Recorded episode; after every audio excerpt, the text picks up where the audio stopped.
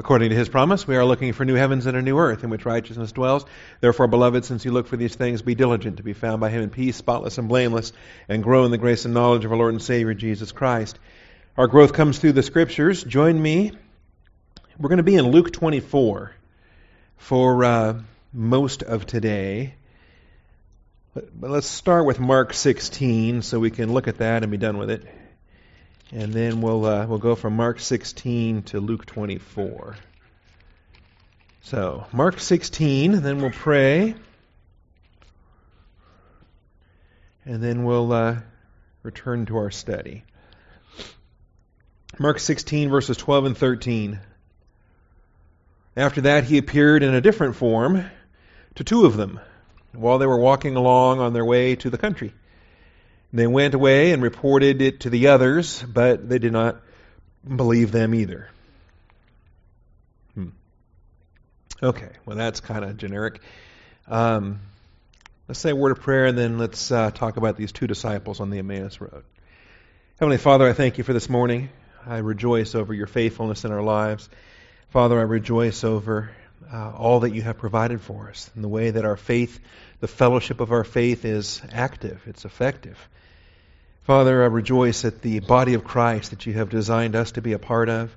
I thank you not only that we can study together, Father, but we can grow together. We can pray for one another. We can rejoice with those who rejoice, and we can weep with those who weep. And Father, I pray for this hour now that you would set aside distractions, that you would open the eyes of our understanding, that you would equip us, Father, not that we know more, but that through that increased knowledge will come an increased love and we might be able to serve more. And we thank you, Father, in Jesus Christ's name. Amen. All right. Uh, last week we were in episode five and uh, wrapped it up in one week. A single single lesson of soldiers reporting to the Sanhedrin, reporting on the resurrection of Jesus. So we're ready to move on to episode six in the uh, resurrection ministry of Jesus Christ. Remember, from the resurrection to the ascension uh, was roughly 40 days and because uh, he's going to ascend to heaven 10 days prior to the uh, day of Pentecost. Uh, so, episode 6 is Jesus' appearance to two disciples on the Emmaus Road. It's going to be followed by uh, Jesus' appearance to the disciples in the upper room, uh, minus uh, then we'll have an episode where Thomas is present, and we're very quickly approaching the conclusion to this study. Um, this is an episode that really is detailed in Luke 24, verses 13 through 35. The parallel text, I don't believe, is much of a parallel text at all uh, in Mark 16, 12, and 13 uh, for many reasons. First of all, the details don't mesh 100%. And beyond that, uh, you're dealing with the disputed passage in Mark anyway. Anything after verse 8 is questionable in Mark 16. Um, remember when we talked about the women viewing the tomb in Mark 16? Um, the tomb was empty, and the angel said, uh, Go and tell his disciples and Peter, he is going ahead of you to Galilee. There you will see him just as he told you. And they went out and fled from the tomb, for trembling and astonishment had gripped them, and they said nothing to anyone, for they were afraid. And this is actually where the, uh, the where we end the chapter, where we end the book, according to the most reliable manuscripts, according to the best understanding. The rest of this is problematic from verse 9 on. You've got a, a, patchwork of manuscripts that have three different endings to the Gospel of Mark, and uh, there's really no certainty as to uh, which, if any, of them belong there, and in all likelihood, none of them belong there. Uh, so they're recorded for us. We, we preserve them in modern translations, because there's really nothing to hide. Um, but nevertheless, the verses are problematic for the different reasons that they are. All right.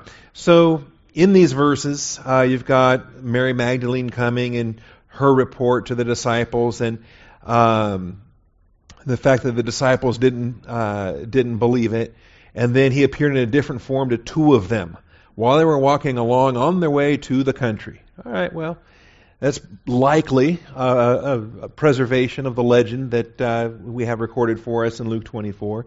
Uh, rather than looking at this preserved legend, how about if we simply look at the real story and uh, get it from the inspired scripture, which is found in Luke 24. So join me there. Luke chapter 24, verses 13 through 35.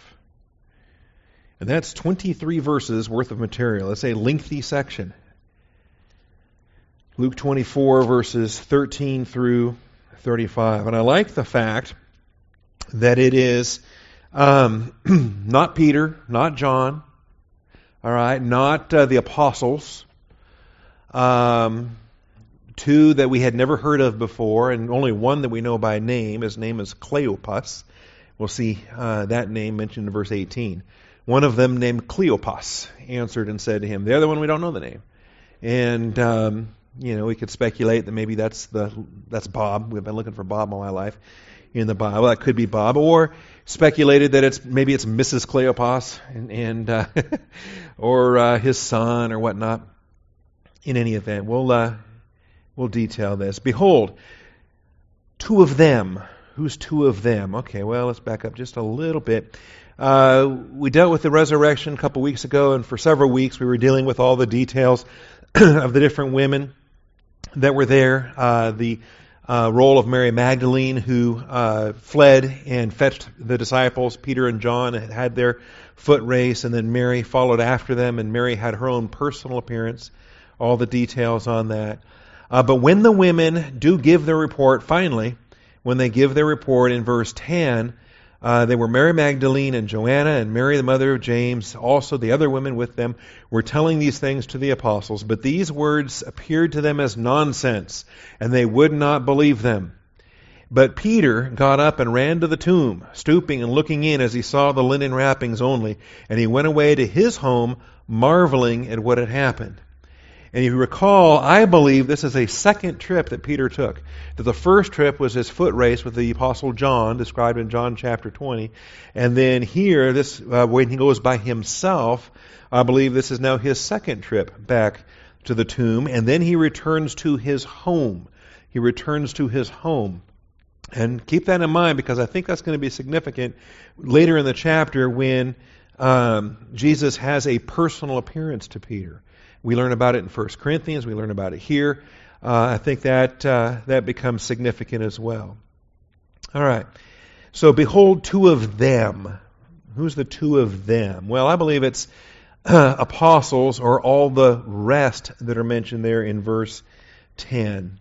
Behold, two of them were going that very day to a village named Emmaus, which was about seven miles from Jerusalem. And they were talking with each other about all these things which had taken place. And while they were talking and discussing Jesus, uh, talking and discussing, Jesus himself approached and began traveling with them. But their eyes were prevented from recognizing him. That's an interesting expression, and really, I think it's a better explanation than what you have in Mark, where he was in a different form. All right. Um, this uh, it does not address what form he was in or what he looked like, just simply that there was an obstacle to their eyes. Something, some divine power was affecting their vision. and uh, that's a better way to understand that. And so he said to them, What are these words that you are exchanging with one another as you are walking? And they stood still, looking sad. And it's kind of interesting. Part of what really captivates my attention is all the different expressions in this passage for, for talking. Um, they were talking and discussing in verse 15. And then there's a third term, these words that you are exchanging in verse 17. So it's more than a conversation. It's a conversation that led to an argument, that led to, or a debate, that led to an exchange. And uh, it's, it's interesting. You wonder if Jesus had not shown up, what direction might that conversation have gone? Uh, at what point does a friendly discussion become a heated uh, argument, become a, a, a fight? And uh, anyway, hard to say. Uh, but anyway, Jesus shows up, and uh, they stood still looking sad. They don't know how to answer that. And so one of them then, named Cleopas, answered and said to him, Are you the only one visiting Jerusalem and unaware of the things which have happened here in these days? Remember, we're still in the midst of the seven day feast of the. Uh, remember, Passover is followed by that feast of unleavened bread. That's a seven day feast, and uh, they're still in the midst of it. They're not staying in Jerusalem for that. Why, why are they going to the country? Why are they going to Emmaus, that, that village? Why are they not remaining in uh, in Jerusalem? Are they just so sad? Are they overwhelmed? Are they consumed by the grief of the events? Doesn't say why they're leaving, they're just on the road to Emmaus. So are you the only one visiting Jerusalem and unaware of the things which have happened here in these days? Are you the only one? okay. I'm glad Linty came back. I teased her a couple weeks ago about the only one that didn't know who Trayvon Martin was. Or all right. Well, some people don't watch the news, and that's that's great. God love you. That's uh, actually you'll be rewarded for that. I expect. I think I'm going to suffer loss of reward for all the news I watch, but um, anyway, we got this expression here. Are you the only one visiting Jerusalem and unaware? The events surrounding his trial, his arrest, his crucifixion were momentous. Okay, to say the least. Um, momentous even to the unbeliever, even to the casual observer, even to just the, the folks that don't really pay much attention to what the, the, those religious people do. At least they pay attention to this because the whole city was in an uproar. And the idea, you know, Rome is on edge and they don't tolerate the city in an uproar. So that gets your attention. And okay, well, let's put this guy to death. Does that calm everything over? All right. Is Rome happy? Is the Sanhedrin happy? Can we go on about our lives? All right. So it's going to be an, an item for conversation by the general public. in any event. All right. So uh, he said to them, What things? And they said to him, The things about Jesus the Nazarene, who was a prophet, mighty in deed and word in the sight of God and in all the people, and how the chief priests and our rulers delivered him to the sentence of death and crucified him. But we were hoping that it was he who was going to redeem Israel. Indeed, besides all this, it is the third day since these things happened. It is the third day since these things happened. We talked about this when we were the, proving the Friday crucifixion. All right, and the problems that people have if they want to hold to a Thursday crucifixion or a Wednesday crucifixion. It is the third day since these things happened. The plain understanding of this is a crucifixion on Friday, and now Sunday is the third day. All right. Um, then go on. But also, some women among us amazed us when they were at the tomb early in the morning and did not find his body. They came saying that they had also seen a vision of angels who said that he was alive. Some of those who were with us went to the tomb and found it just exactly as the women also had said, but him they did not see. But him they did not see. And as you read through this, you realize these two disciples don't believe a word of it. They don't believe what the women had to say. And when the men went to check it out, well, they saw the empty tomb all right, but they didn't see Jesus and they didn't see angels. So what they're communicating here is a partial testimony. It's really a, a, a flawed gospel. They're giving a partial testimony, but they don't believe it. The part that's flawed is the part that they're not believing. And so Jesus said to them, O foolish men and slow of heart to believe in all that the prophets have spoken. Was it not necessary? Okay, the way that's phrased, answer it yourself. Yes, it is necessary.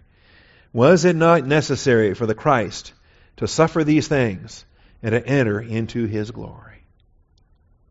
See, people don't want to accept that. The idea of suffering according to the will of God? No, I deserve to be happy. right? We've got the struggles going on, that, that happy idolatry that takes place. Then, beginning with Moses and with all the prophets, he explained to them the things concerning himself in all the scriptures. you know, I think of every Bible teacher that ever had the most fun in the world, it would have been Jesus. You know, I mean, I've taught 4,000 whatever times, but I've never taught about myself because I'm not in the scriptures. okay? Jesus got to teach about himself. Every book of the Bible talks about him. All right. And they approached the village where they were going. It's only a seven mile walk. And uh, so, however long it takes, and at whatever midpoint they were at when he stopped them, and didn't have a whole lot of time to teach him in that. So they, uh, he acted as if he was going further, and so they urged him, saying, "Stay with us, for it is getting toward evening, and the day is now nearly over." So he went and stayed with them and uh, this is where their eyes are going to be opened. Uh, when he had reclined at the table with them, he took the bread and blessed it, and breaking it, he began giving it to them. And how many times had he done that before? You know, you can imagine this is now when finally that veil is lifted from their eyes and they, they're going to recognize him. Then their eyes were opened and they recognized him, but he vanished from their sight. All right. Isn't that amazing? I think this is remarkable. Vanished from their sight. And they said to one another, Were not our hearts burning within us while he was speaking to us on the road? That's an expression that I've been pondering. How ought we be when we are hearing the Word of God taught? When we are humble under the authority of doctrine, when we are in fellowship, when we are feasting upon His truth? Or is it just, oh, ho hum, here's another Bible class? Were not our hearts burning within us while he was speaking to us on the road, while he was explaining the scriptures to us? And they got up that very hour and returned to Jerusalem. Guess it wasn't that late after all, right? I mean, how late was it? They said it was late, so they said, stay with us. I kind of suspect it really wasn't even all that late, but they just made the excuses because they wanted him to teach some more. Then again, maybe it was, and now it's extra late as they're running back to Jerusalem. All right. They found gathered together the eleven and those who were with them. And in the meantime, those eleven are pretty excited. Now, why are they gathered together so late?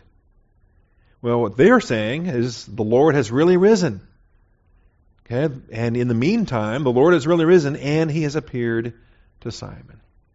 That would be Simon Peter, and this is where Peter finally now has his appearance. Okay?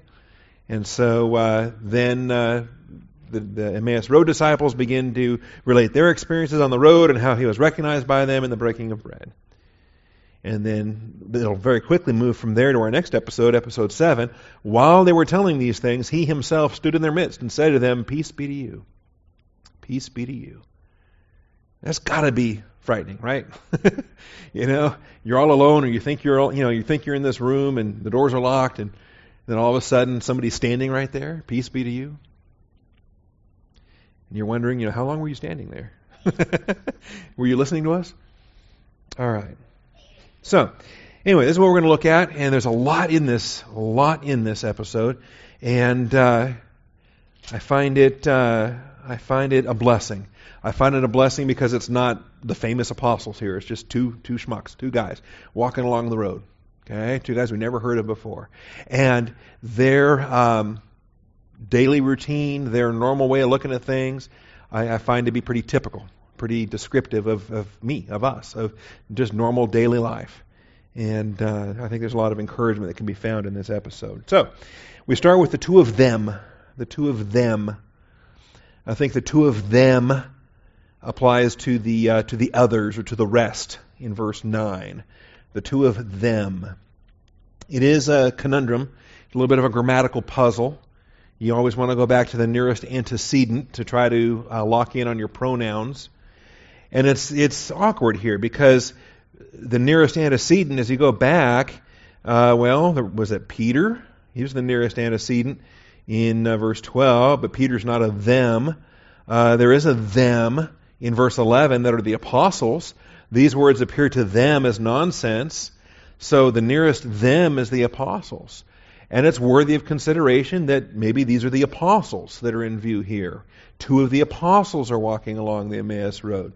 Only problem with that is that we, we have one of them named in verse 18. One of them is named Cleopas, and he's not one of the apostles. Not one of the apostles we know about anyway. He's not one of the twelve, not one of the eleven. We know all of them by name, and Cleopas is not one of them. Um, but we also have in verse 9 the recognition that when the women returned, they reported these things to the eleven and to all the rest, or to the others. To, to, the 11 and to all the rest. We know that there were additional ones because we know two of them, Matthias and Judas, were uh, selected, were, were, they drew lots to determine which was become the 12th disciple. Remember that uh, they had to replace Judas Iscariot. Okay? If you're not familiar with that, hold your finger here. Let's not lose sight of this. Acts chapter uh, 2. I know uh, everybody likes praying the Psalm 109 prayer. Let another man take his office. okay? People are praying that with respect to our president. That's A little bit out of context, all right. Uh, let another man take his office as a prophecy related to Judas Iscariot, and it's quoted here in Acts chapter 2. and then uh, in Acts 2.21 it says, Therefore it is necessary that of the men who have accompanied us all the time that the Lord Jesus went in and out among us, beginning with the baptism of John until the day that he was taken up from us, one of these must become a witness with us of his resurrection. In other words, they have to fulfill that office, the apostle of the Lamb, witness of the resurrection. So they put forward two men, Joseph called Barsabbas, who was also called Justus, and Matthias. Now, these men, we don't see them in the Gospels. We, we're introduced to them here. But understand what the passage we're reading today, the passage we read last week, the passage we read the week before, those men were there. They were there in the upper room on the night in which he was betrayed. The gospel record doesn't count, doesn't record that, but they were there. There were more there than just the twelve. Uh, including at least these two, possibly more beyond these two. We don't know the exact number. But of all the men, of all the men, how many is that? It's more than two, I think. Of all the men who have accompanied us all the time that the Lord Jesus went in and out among us. So they put forward two men Joseph called Barsabbas, who was called Justus, and Matthias, and they prayed and said, You, Lord. And, and, and so they draw lots, they pray, and, and Matthias is the one that's selected, and he was added to the 11 apostles. And we never again, for the rest of the book of Acts, have the 11 mentioned as a group. They're after this referred to as the 12. All right, the 12. And I know there are people today that reject this. They think they were wrong. This was a mistake. Paul's the 12th apostle, and they've got this, I think it's just a romantic attachment to Paul. right? Paul is an apostle, but he's not one of the 12. Barnabas is an apostle. James and Jude, they're apostles. The brothers of our Lord are apostles. They're just not of the 12. The 12 are limited to the apostles of the Lamb, those that ministered with Jesus during the dispensation of Israel. They're going to sit on 12 thrones judging the 12 tribes of Israel during the millennial kingdom. They are different than church age apostles. Okay? Are we clear on that? The, the, the apostles of the Lamb were apostles before the church. They were apostles with Jesus in the, in the age of, of Israel. And then they also became, except for Judas Iscariot, they also became apostles uh, in the church age. Why do you think this happens in Acts 2 before the day of Pentecost? Okay? The Holy Spirit hadn't descended yet when Matthias is added to the eleven. All right. So um, there are others, and Cleopas is one of the others. And this unnamed disciple with Cleopas is one of the others. And uh, we have no idea who some of the others might have been. So, uh, who is Cleopas? A lot of confusion on Cleopas. Cleopas. This is a genuine Greek name, and it should be distinguished from the Semitic name of Clopas. Although you read commentaries all day long that'll tell you that it's the same thing as Clopas. And Clopas is supposedly the same thing as Alphaeus. They try to blend these, these different names from the Hebrew and the Aramaic into the Greek. The problem is, is that it's a different name, and it's a genuine Greek name. It's actually a masculine form of Cleopatra uh, Cleopatra in the masculine Cleopatros. A, short, a shortened diminutive of Cleopatros is Cleopas. And that's what we have here the masculine form of Cleopatra. Um, and so we don't blend him with the Clopas or the Clophas that's mentioned in John 19:25. One of the women at the cross, there was Mary, and then there was Mary, the wife of Clopas two different Marys that were there. And uh, there's also the mother of James and Joseph. And um, different folks have tried to combine Clopas with Cleopas with another name, Alphaeus, based upon, um, and say, how do you combine Cleopas and Alphaeus? Well, they do. Based upon the, the consonants of, uh, of the Aramaic form of these names. Um, yeah, standing by the cross was of Jesus were his mother, his mother's sister, Mary the wife of Clopas, and Mary Magdalene. It's not even clear whether Mary is the wife of Clopas or the daughter of Clopas or just Mary of Clopas. Maybe for her, Clopas was a village. okay? Mary of Magdalene, Mary of Clopas. All right. So we don't. Uh, I reject the identification of Cleopas and Clopas. I think they're two separate people. There's no reason to to blend them.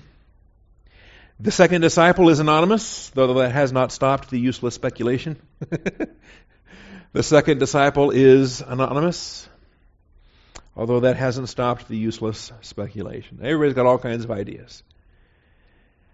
Um, why is Cleopas named in any event? I think it's remarkable uh, when you consider Luke's audience and uh, writing to Theophilus, writing to a, a, Gentile, Luke himself as a Gentile. It's interesting. Um, I, I, expect that in the 50s or 60s, uh, probably the 60s, when uh, this gospel is written, that Cleopas is somebody known to the believers in Jerusalem, somebody known to the believers perhaps in Caesarea or one of the regions nearby. Uh, one of the legends is that uh, the son of Cleopas is a fellow who became the uh, the uh, bishop of that church, the the presiding elder of that church in Caesarea, uh, following um, following these things. So anyway, there's there's legends based on that. Um, weigh the weigh the legends for uh, what you will. All right, what do we know about Emmaus? Emmaus is a village 60 stadia from Jerusalem. You know what a stadia is? It's a it's a Roman measurement. It's about 600 feet. Yeah. Um, Emmaus is a village 60 stadia from Jerusalem.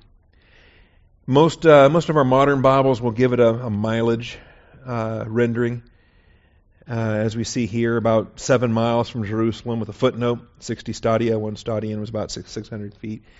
Uh, there are manuscript discrepancies in the Greek text of that chapter. Uh, some try to add 100 and so they make it 160 stadia. Uh, some try to add the 100 and then they leave out the 60, and so it just shows up as 100 stadia. And um, none of those manuscripts are, are reliable anyway. It's, we, we can observe the difficulty that the scribes are having and why they're changing the mileage on it. Uh, I think it's best to leave it as 60 stadia, and we've got some different um, leading candidates, three or four leading candidates for which one is the most likely. I'll read an article here in Wycliffe Bible Encyclopedia. Emmaus. It means hot springs, by the way. And it's likely that, uh, or hot bath, hot spring, uh, it's likely that um, there were several towns of that name. I mean, how many hot springs do we have in the United States? You know, we got several, you know, and, and some are more known than others. You know, there's four Austins in the United States, but this is the only one that people think about. They don't think about Austin, Minnesota, or Austin, Nevada. Um, so hot springs, okay, Emmaus. There's probably several, and they. I mean, how do you think they get named? because of the feature. Yeah. All right. Anyway, here's a village that's mentioned only in Luke 24:13. One of the appearances of Jesus on Resurrection Sunday was to two men walking from Jerusalem to Emmaus. The Lucan passage locates the, the, village 60 stadas from Jerusalem, or approximately six and three quarter miles, or 11 kilometers away. A variant reading, 160 stadas, is found in a few uncial manuscripts, including a pretty prominent one, one that we like in most cases. We like uh, Sinaiticus a lot. It's a great Alexandrian uncial manuscript. But it appears that in this case, that manuscript has had an adjustment, and it's not an appropriate adjustment, so we reject that reading. Um, there's a sixth century manuscript, letter N. There's uh, K, pi, and theta from the ninth century. A few minuscules and two versions. Now, this distance is supported by Eusebius, supported by Jerome um, in the Onomasticon. Um, Jerome published a, uh, a uh, Bible dictionary of place names, and he called it Onomasticon, place names. And because uh, by the fourth century, when Jerome was around, uh, people were starting to wonder where some of these places were. And uh, so forth. Uh, the reading 60 status is found in P75, one of my favorite um, uh, papyri. Uh, also in Vaticanus from the fourth century, Alexandrinus, and Ephraemi Rescriptus, that's A and C from the fifth century, and others.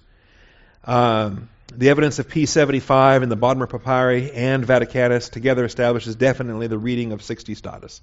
60 status, because they also are Alexandrian manuscripts, and that you would think that they would line up with Sinaiticus, and the fact that they don't is uh, is good testimony that Sinaiticus is uh, has a problem there. All right, three identifications of Emmaus have been proposed. The first one is the modern village of Amwas, and uh, I don't accept that one. Um, but uh, Vincent and Abel wrote uh, a book here called Emmaus um, in 1932. I'm not going to read the rest of that because it looks French to me. Sa basilique et son histoire. How was that? All right, never mind. Uh, however, this location would require the reading 160 status, which is very doubtful in the light of the papyri manuscripts. And so um, we can reject that. There was a military colony of Vespasian, uh, presently, uh, possibly present day Colonie. It was called Amaus by Josephus, and so Josephus references this village. Uh, however, that distance is only 34 status, and it's too short. Not only is it, does it defy the reading in Luke, but it also defies the variant readings that we have in, in the different manuscripts. Rather difficult to corroborate with the biblical record. Thirdly, the one I like, present day El Kubaba. That's hard to pronounce too because it's Arabic. Present day El Kubaba on the road to Joppa. And the definitive publication for this, if you want to read it, is uh, by P.B. Bagatti. And uh, this also looks French. Franciscan press. Or it's probably Latin. These are Franciscan monks that uh, that wrote this. E Monumenti di Emmaus. I don't know, maybe it's Italian. Um, so, unless you want to read those books in their languages, just uh, read the Wycliffe article and be done with it. Um, the remains here are definitely from the New Testament period, and the distance from Jerusalem agrees fairly well with the Lucan record. I think it, it's precise. I think it's precise to the 60 status that we have in the scriptures. Um, making this identification the preferred one, and I agree with Wycliffe, it's the preferred one. Okay? Google Maps has the Arab town labeled Kubeba. Like I said, it's uh, Arabic, so it's hard to pronounce.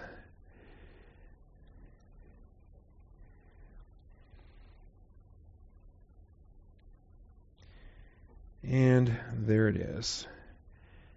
Um, I'll go ahead and put it on a map so you can see where it is, and then we'll zoom in on it, take a look at the pictures.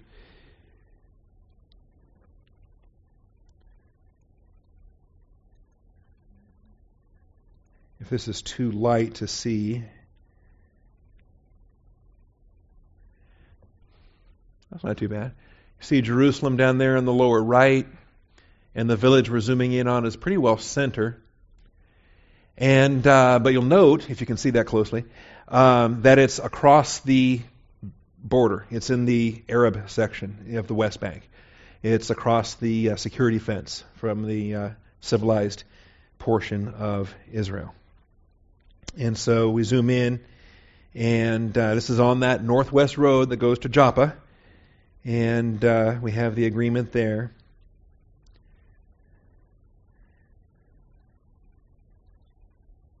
I think I moved my mouse. Well, Kubaban. There we go. They even have something labeled there, Emmaus Church. Go back to the satellite view. In the Google marker for the Emmaus Church, they put it on the wrong building. It belongs on this building here. So here's the village. It's a Palestinian village. It's part of the West Bank. It's part of the Palestinian territories. And um, but the Franciscans put a monastery here, and it's been destroyed and rebuilt a number of times. And it commemorates the uh, the house where supposedly these uh, this was uh, the house where they invited him in. And they put a church on it. So there it is. and obviously, if you're a tourist, then you can pay the Palestinians and they'll uh, gladly be your tour guides and uh, tell you all about how they know for a fact that this very church is where Jesus was uh, after his resurrection and uh, met those two on the Emmaus Road, and this is biblical Emmaus. They tell you that at all the other sites as well. all four sites will tell you this is the real Emmaus, and you pay your tour guide.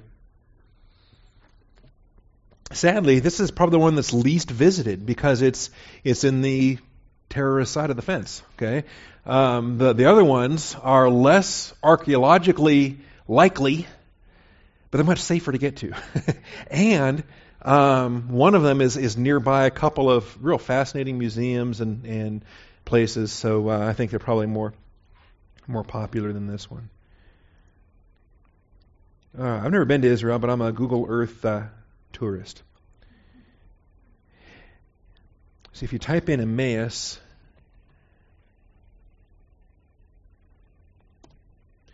or Emmaus Nicopolis, we can go there. A lot of pictures there also. And uh, it's by this uh, museum over here, and it's by this monastery over here, and it's really easy to get to at the crossroads of this highway, and it's on the safe side of the fence. And and it looks like a much older church because it's ruins. it's an archaeology dig. It's just, uh, but they got plaques and they've got uh, different things telling you that this is Emmaus, and uh, this is where Jesus appeared on the Emmaus Road and so forth. All right. I, I, believe the Kubeba location on the Arab side is the better location. It does match 60 status. It matches the also the direction. I think, it, uh, although uh, nothing in Luke 24 gives us a direction. It says seven miles. It doesn't say north, south, east, west, or whatever. But that road was a was a well traveled Roman road.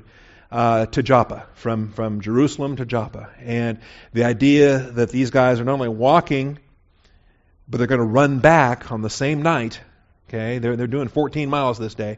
They're going to do seven miles to uh, to Emmaus, and then they're going to run right back seven miles directly back.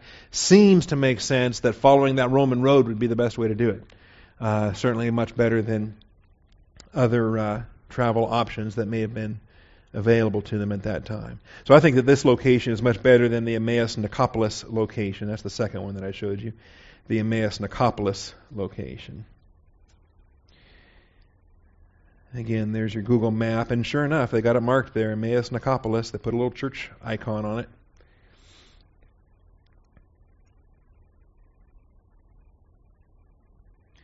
You can take bus 109 or bus 325 if you want to get there by bus. Aren't these maps amazing? Kind of scary in some ways. All right. Now, thirdly, they were prevented from recognizing Jesus. They were prevented from recognizing Jesus. Here's my third observation. There's six things we're going to get in this episode. And um, I find this interesting. Why is God a liar? Is God a trickster? Is God why does God why is Jesus doing this? This is a practical joke. And he did it before too. He did it with Mary Magdalene. She thought he was the gardener. Okay, remember that? Um, what's the purpose in this? I, f- I find it a blessing in that if, uh, if there's things we don't see right away, that's okay. if there's things that, you know, you do you ever feel kind of dumb, like, wow, why didn't I see that before?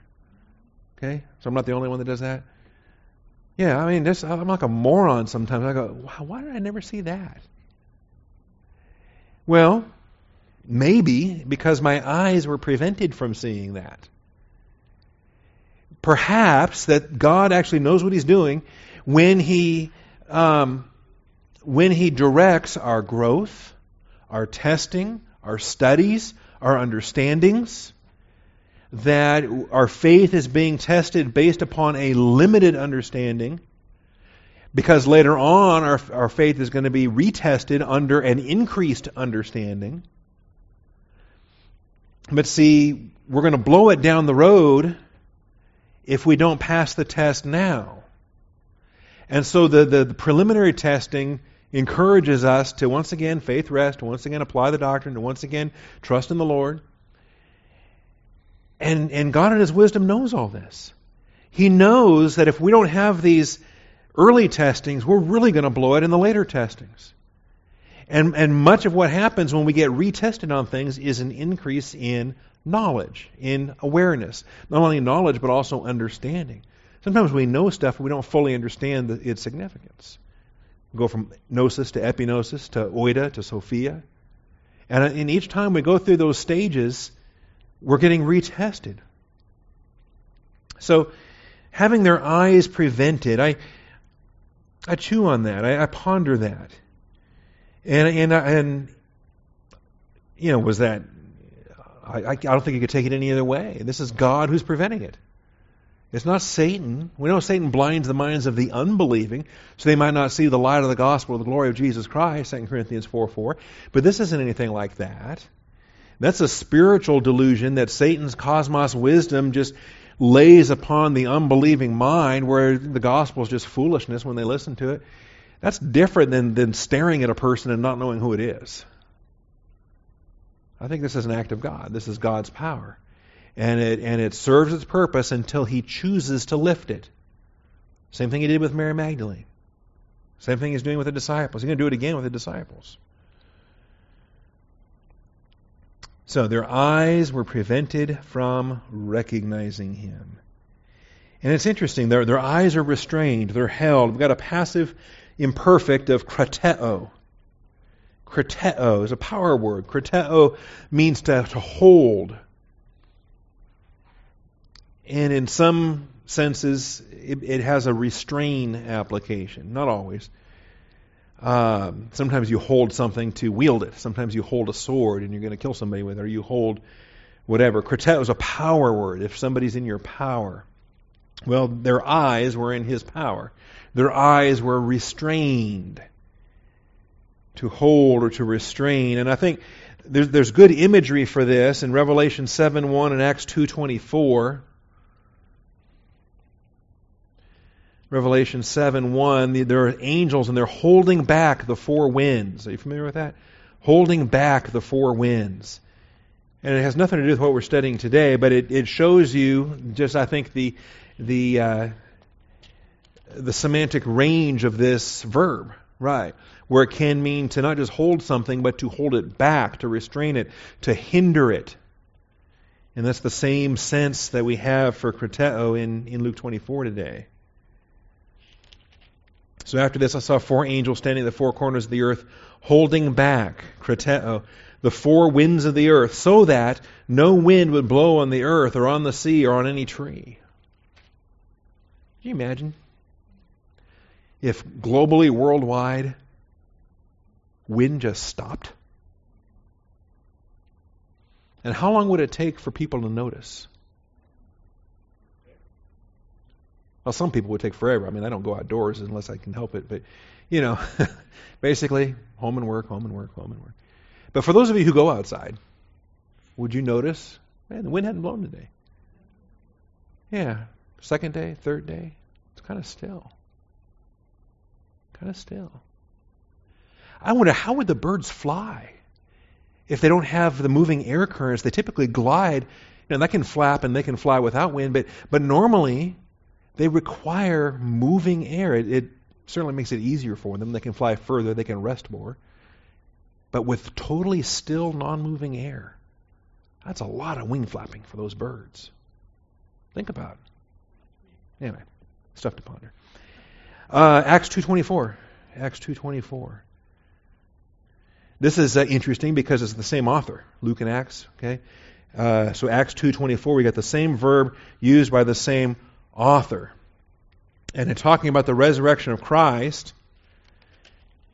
here's, here's uh, Peter's sermon. Men of Israel, listen to these words Jesus the Nazarene, a man attested to you by God with miracles and wonders and signs which God performed through him in your midst, just as you yourselves know. This man, delivered over by the predetermined plan and foreknowledge of God. I love that you nailed to a cross by the hands of godless men and put him to death. But God raised him up again, putting an end to the agony of death, since it was impossible for him to be, here's our verb. This is our verb, krateo, in a passive voice, it was impossible for him to be held in its power. Death couldn't restrain him. Death couldn't hold him. Death couldn't keep him back. So their eyes were restrained, their eyes were held. Something held them back from identifying Jesus. They would have recognized him otherwise. They knew him. I believe they were of the disciples that were with him from day one on through the entirety of his ministry. They knew him. And that they were apostles. Not of the twelve, but they were apostles. Right? Because there were more apostles than just the twelve. There was up to 500 that he appeared to at one time. Also, uh, the story in Second Kings. Um, I won't take a ton of time on that, but it's worth looking at if you're not familiar with it. Second Kings, chapter six. It's a good chapter to read in terms of our angelology. So it goes well with our Sunday uh, morning series and our Wednesday night series. This is where uh, the city is surrounded, and uh, Elisha's servant, Gehazi or whoever, um, He's not named in this chapter, he's named in later chapters. Uh, the servant, though, thinks that they're surrounded and doesn't realize that the uh, surrounding army is the one that's surrounded. You just need to have a matter of perspective. So, um, uh, 2 Kings 6:15 when the attendant of when the attendant of the man of God had risen early and gone out this just reminded me of what your homework is the attendant of the man of God. This is a pattern for the server minister gift. Uh, he's not a church age believer, so it's not a server minister gift, but it's a pattern. Like uh, Joshua was an attendant of Moses from his youth. And uh, here, this servant is an attendant of the man of God. We have attendants that minister to the prophets in the Old Testament. And it's a pattern for believers in the church age that are coming under conviction that they are server ministers in their giftedness. So it's a passage to pay attention to. Uh, when the attendant of the man of God had risen early and gone out, behold, an army with horses and chariots was circling the city. That's bad. And his servant said to him, Alas, my master, what shall we do? So he answered, Do not fear, for those who are with us are more than those who are with them. We've got them outnumbered. Now, the servant, all he sees is him and Elisha. He sees two. And then out there he sees an army. And how can two have that army outnumbered? Well, then Elisha prayed and said, O Lord, I pray, open his eyes that he may see. Now, in this case, it's not an issue of his physical eyes that have a, a, disguise. It's actually the fact that he doesn't have the spiritual eyesight to see the angelic dimension of existence. Evidently, the prophet does. I wonder, was that normal for prophets in the Old Testament? Could they walk into a room and see not only the people in there, but see the demons in there? See the fallen angels? See the elect angels? So, O Lord, I pray, open his eyes that he may see. And the Lord opened the servant's eyes, and he saw.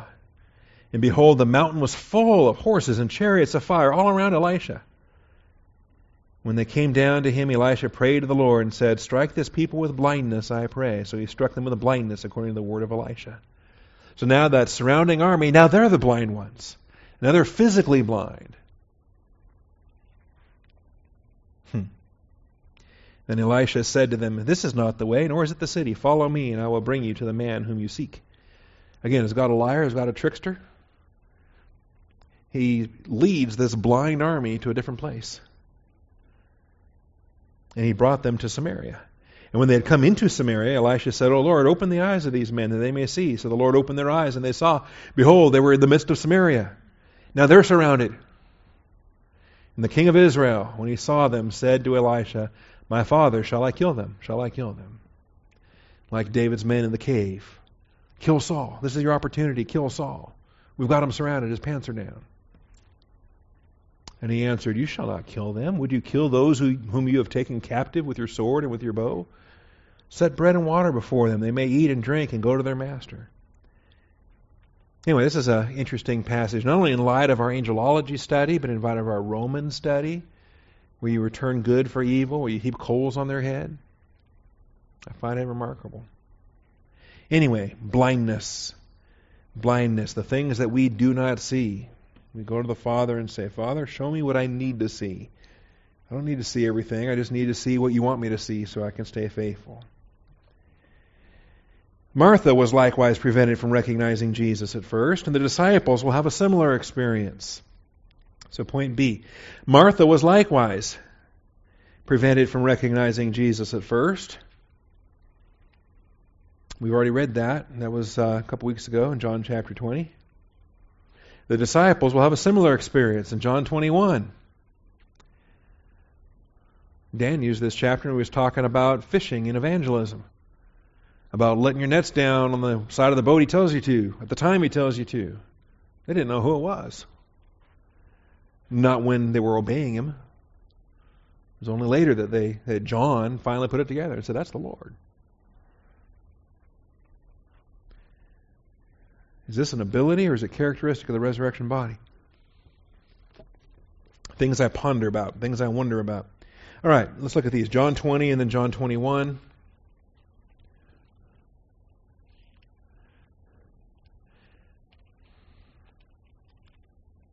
Now I see what you're talking about. I don't always say the point number, do I, out loud? So if you're not here looking at the screen, if I don't always say main point three, sub point A, sub point B, if all you're doing is listening to the MP3 file, then it may not be exactly clear that uh, sub point A was the passive imperative of krateo, number 2902 in the Strong's Concordance with 47 New Testament uses. And that subpoint B, Martha was likewise prevented from recognizing Jesus at first. John 20, 14 through 15. And the disciples will have a similar experience. John 21, verses 4 through 7. Oh well. Motivation for the uh, the MP3 lurkers. It should be in Bible class. Do not forsake the assembling of yourselves together, as is the habit of some. No, I understand. Wednesday morning, most people work. John chapter 20. She thought he was the gardener. Um, when, uh, woman, why are you weeping? So when she had said this, she turned around and saw Jesus standing there and did not know that it was Jesus. And Jesus said to her, Woman, why are you weeping? Whom are you seeking? And supposing him to be the gardener, she said to him, Sir, if you have carried him away, tell me where you have laid him, and I will take him away. And Jesus said to her, Mary. Now, similar to the breaking of bread, I, I, think that it's the mannerisms, it's the expression, whatever it was that triggered it. Finally, then, their eyes were no longer restrained. The krateo was turned off. They were no longer under that restraint, and they were able to see him as he is. He just says to her, Mary. The veil was lifted, the restraint was removed, her eyes were no longer hindered. She saw him for who he is. And she calls him Rabboni. Must have been her pet name for him. And um, there it is. The disciples in the next chapter are going to have a similar experience. And they've already had two occasions with him, minimum, in uh, different places, but now, one with Thomas, one without Thomas. But now, uh, about a month later, they have this one. And uh, after these things, Jesus manifested himself again to the disciples at the Sea of Tiberias, also called Sea of Galilee. He manifested himself in this way Peter, Thomas, called Didymus, Nathanael of Cana in Galilee, and the sons of Zebedee, and two others of his disciples were together. Simon Peter said to them, I'm going fishing. And they said to him, We will also come with you. And they went out and got into the boat. And that night they caught nothing. But when day was now breaking, Jesus stood on the beach, yet the disciples did not know that it was Jesus. Again, how do they not recognize him? They've been living with him the last three and a half years. So Jesus said to them, Children, you do not have any fish, do you? And they answered him, No. He said to them, Cast the net on the right hand side of the boat, and you will find a catch. So they cast. And then they were not able to haul it in because of the great number of fish. Therefore, that disciple whom Jesus loved, remember, John never names himself in, the, in his own gospel, but this is John, said to Peter, It's the Lord. So when Simon Peter heard that it was the Lord, he put on his outer garment, where he was stripped for work, and he threw himself into the sea. All right. And then they come to the beach and they have breakfast. By the time they get there, Jesus already has the charcoal fire already laid. Where he get the charcoal? you know, was HEB open that early? How did, how did he get the charcoal? Where did he get the fish? You know, they the other disciples came in the little boat, for they were not far from land, but about 100 yards away, dragging the net full of fish. But you know, by the time they show up with their net full of fish, he's already got the fish cooking. They're cleaned, they're gutted, they're cooking. They saw the charcoal fire already laid and fish placed on it, and bread. Where did he get the bread? And Jesus said to them, Bring some of the fish which you have now caught. All right, so Simon Peter went up and drew the net to land full of large fish, 153. Why oh, 153? I have no clue. But I'm not teaching this chapter today, so we'll we'll learn that before we get to that episode. Although there were so many, the net was not torn. So Jesus said to them, Come and have breakfast. None of the disciples ventured to question him, Who are you? knowing that it was the Lord. All right, so this is now the third time, verse 14, that Jesus was manifested to the disciples after he was raised from the dead. Once without Thomas, once with Thomas a week later, and then this time. Now, a question to ask is this an ability or characteristic of the resurrection body, or is it simply Jesus exercising divine power? I, I suspect the latter.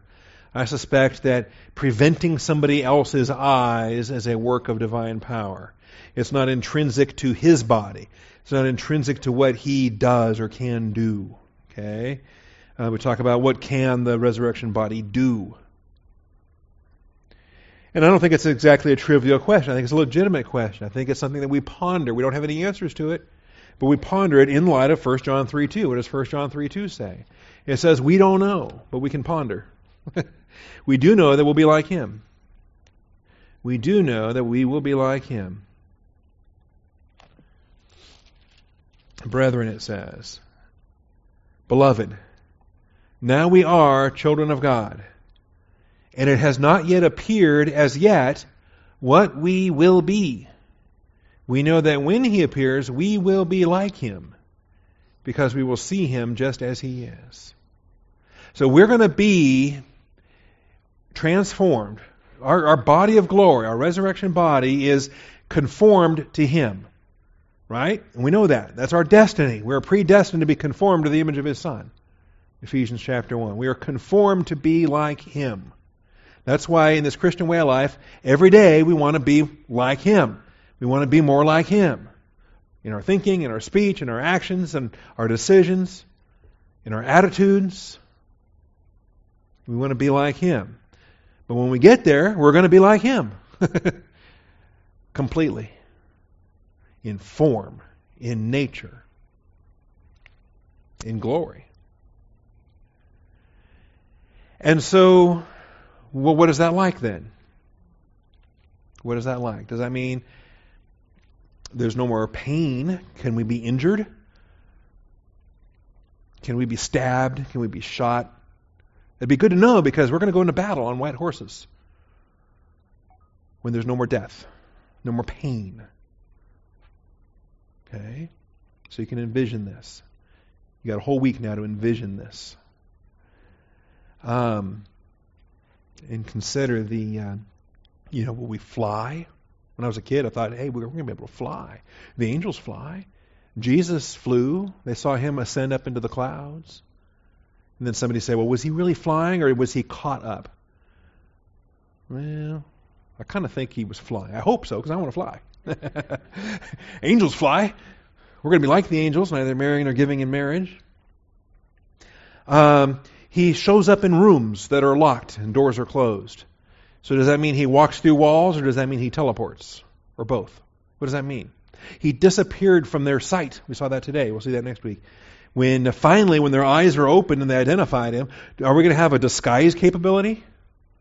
Can you walk into a room and wearing somebody else's shape and nobody knows who you are? And why would we do that? Okay? And then we lift that veil and they can see us for who we are. Oh, it's you. We see more questions than answers at this point. We will be like him. No more sickness, no more dying, no more pain. No more pain. I think that's going to be fun. On white horses in battle. Don't worry about the bullets. Don't worry about the landmines. Don't worry about chemical weapons. None of that. Think about it. Going into battle, immortal. How fun is that going to be? Because I've been to battle in, uh, in mortality. That's scary. Go to battle in immortality. Behind him, because he's up front. That's going to be fun. Father, I thank you for this class. We've got a, just a short start on it, Father. There's a lot more to go. The matters that these two disciples are discussing, they very quickly start arguing and then they start exchanging. And Father, uh, I pray that we would understand this and understand the teaching that Jesus provides for them, the systematic teaching, beginning with Moses. And Father, we're going to be systematic. We're going to go step by step. We're going to go here a little, there a little. We're going to be cautious as we study. This is what we've been doing for 400 and however many classes we've been doing this in Life of Christ, Father. We're doing this because this is His pattern. Beginning with Moses and all the prophets, He began to explain to them these things which must take place. And I thank you for the pattern we have in Christ and the blessing we have to imitate Him. And I thank you, Father, in Christ Jesus' name. Amen.